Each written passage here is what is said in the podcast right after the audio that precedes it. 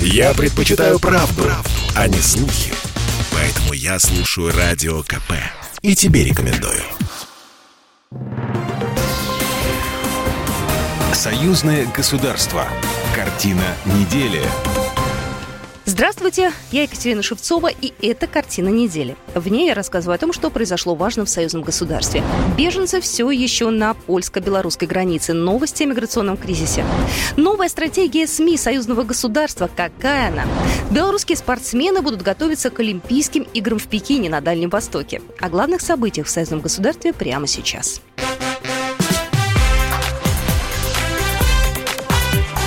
Главное за неделю. Президент Беларуси Александр Лукашенко на этой неделе направил соболезнования президенту России Владимиру Путину в связи с трагедией на шахте в Кемеровской области. Об этом агентству Белта сообщили в пресс-службе белорусского лидера. В этот скорбный час глава белорусского государства пожелал мужества и стойкости родным и близким погибших, чтобы пережить невосполнимую утрату, а также скорейшего восстановления всем пострадавшим в страшной аварии. Президент Беларуси Александр Лукашенко приехал в транспортно-логистический центр возле пункта пропуска Брузги, где размещены беженцы, пишет Белта. Около двух тысяч мигрантов на белорусско-польской границе все еще ждут гуманитарный коридор в Европу.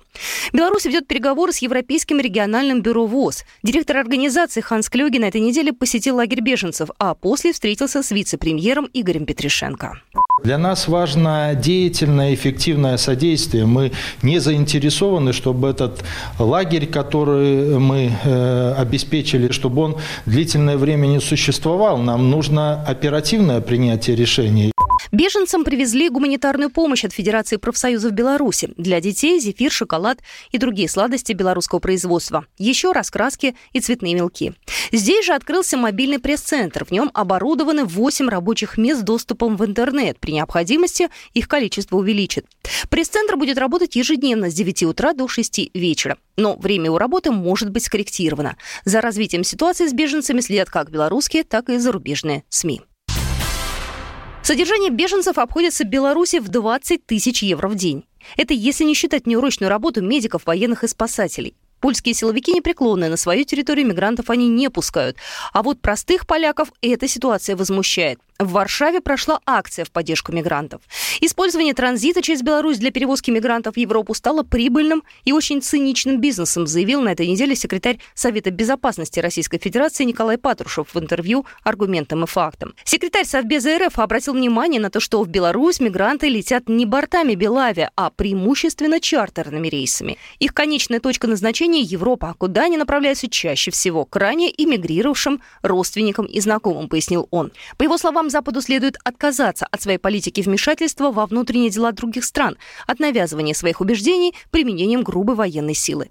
Кроме того, продолжил Патрушев, хорошо организован бизнес и в польской приграничной зоне, где прорвавшихся через белорусско-польскую границу мигрантов за определенные деньги перенаправляют в Германию. Патрушев считает, что нынешняя ситуация на границе стала результатом внешнего давления на Минск. Перед Россией и Беларусью стоит задача разработать новую стратегию развития СМИ союзного государства. Страны работают над созданием единого медиапространства. Как в дальнейшем сотрудничать и отвечать новым вызовам в сфере СМИ информационных технологий? Эти темы обсуждали эксперты, журналисты, политологи и социологи на медиафоруме «Союзное государство. Информационное пространство в цифровую эпоху». О создании союзного холдинга Дмитрий Мезенцев, государственный секретарь Союзного государства России и Беларуси. Мы действительно будем начинать в ближайшие, что называется, дни работу над партнерскую работу, э, проработкой модели медиахолдинга. Э, безусловно, это будет в том числе и интернет-портал, который совершенно не исключает работу с учетом современных практик, которые делают нашу информацию доступной для миллионов людей. Своими мыслями о планах и стратегии поделился Андрей Кривошеев, политический обозреватель, председатель Союза журналистов Республики Беларусь. Стратегия очевидна. Во-первых, конвергенция и присутствие на всех транспортах доставки контента, которые сейчас актуальны и популярны, от э, классических медиа, классического телевизора, радио, э, сайта э, до новых медиа, телеграм-каналы, YouTube-трансляции, прямые трансляции обсуждения главной повестки дня. В новый медиахолдинг союзного государства должны входить уже существующие союзные СМИ, считают эксперты. Среди них телеканал «Белрос» и издание «Союзной Вечи» и «Союз Беларусь-Россия». Но прежде эти средства массовой информации нужно модернизировать и согласовывать их редакционную политику на уровне главных редакторов. Об этом говорила Дарья Хаспекова, главный редактор Центра изучения перспектив интеграции. С чего действительно очень было бы важно начать, а, и тут я согласна со своими коллегами, это с того, чтобы оптимизировать уже существующие площадки и уже существующие механизмы взаимодействия. Потому что а, в противном случае а, вся эта работа над созданием союзного медиахолдинга и его развитием может затянуться на очень долгое время. Борьба с фейками, которые уже распространены в русскоязычном пространстве, остается одним из главных вызовов для журналистов союзных СМИ. В цифровой век, по мнению экспертов, удержать аудиторию можно только объективной информацией. Андрей Кривошеев, председатель Белорусского союза журналистов. Это целенаправленные атаки на лидеров общественного мнения, политиков, спикеров, экспертов и журналистов, которые работают в интересах э, союзной повестки.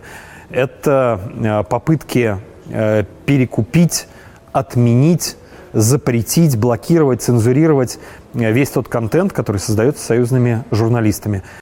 Председатель комиссии Совета Федерации по инфополитике Алексей Пушков рассказал, как можно бороться с теми источниками информации, которые дестабилизируют обстановку.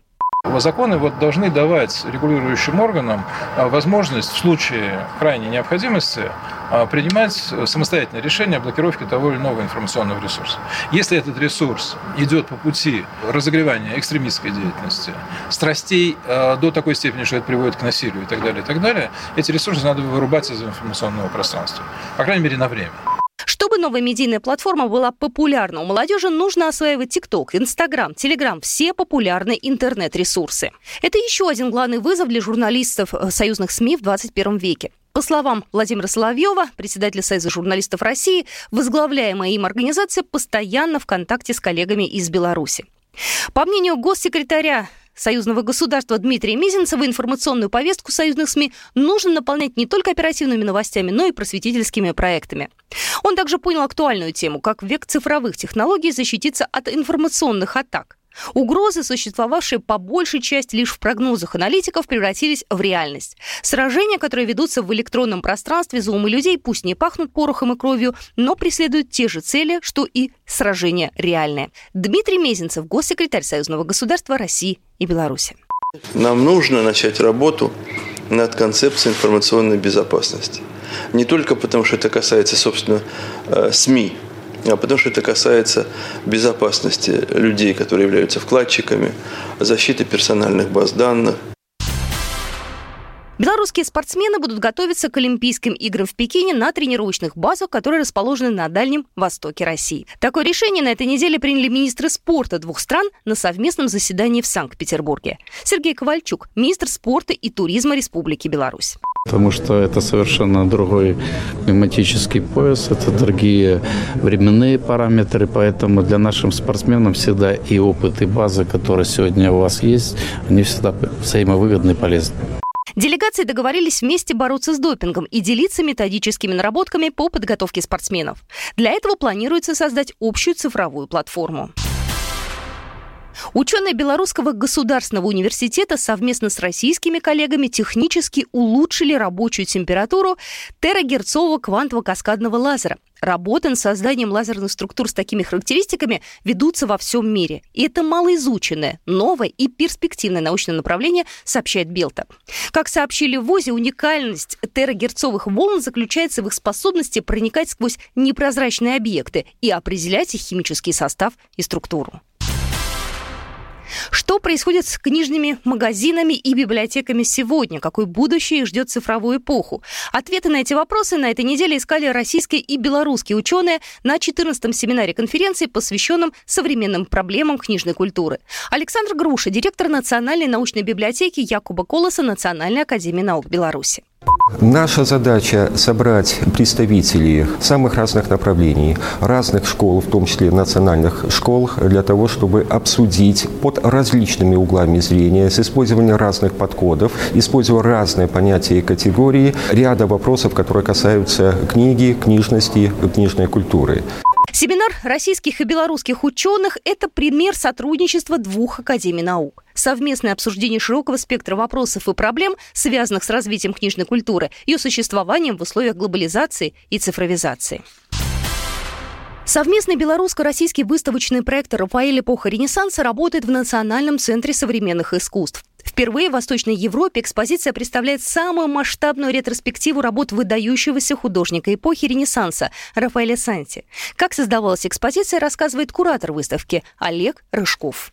Мы уже более трех с половиной лет работаем с нашими партнерами, создаем совместные проекты. Приятно, что нам наши российские партнеры доверили и дали такую честь представить этот проект впервые вообще на постсоветском пространстве, на пространстве Восточной Европы. Проект был сделан буквально только вот с нуля. Были очень тщательно подобраны произведения. Все работы собраны из частных коллекций Великобритании и Германии, созданы в единый проект. Они очень хорошо оформлены, очень грамотная текстовка, очень грамотная сопровождающая потрясающие тексты. И Минск должен гордиться тем, что ни в Москве, ни в Питере, а наши российские коллеги предоставили право представить этот проект впервые в Минске. У нас в афише и написано «Мировая премьера. Впервые в Минске представлен проект э, «Рафаэль. Эпоха Ренессанс». В этом проекте представлено более 90 работ. Это гравюры и литографии, созданные с мозаики, картин и с фресок. Часть работ э, создана в 1080-х годах знаменитыми французским художником, а часть работ создана непосредственно на основе металлических пластин, которые были разработаны и сделаны рукой Рафаэля.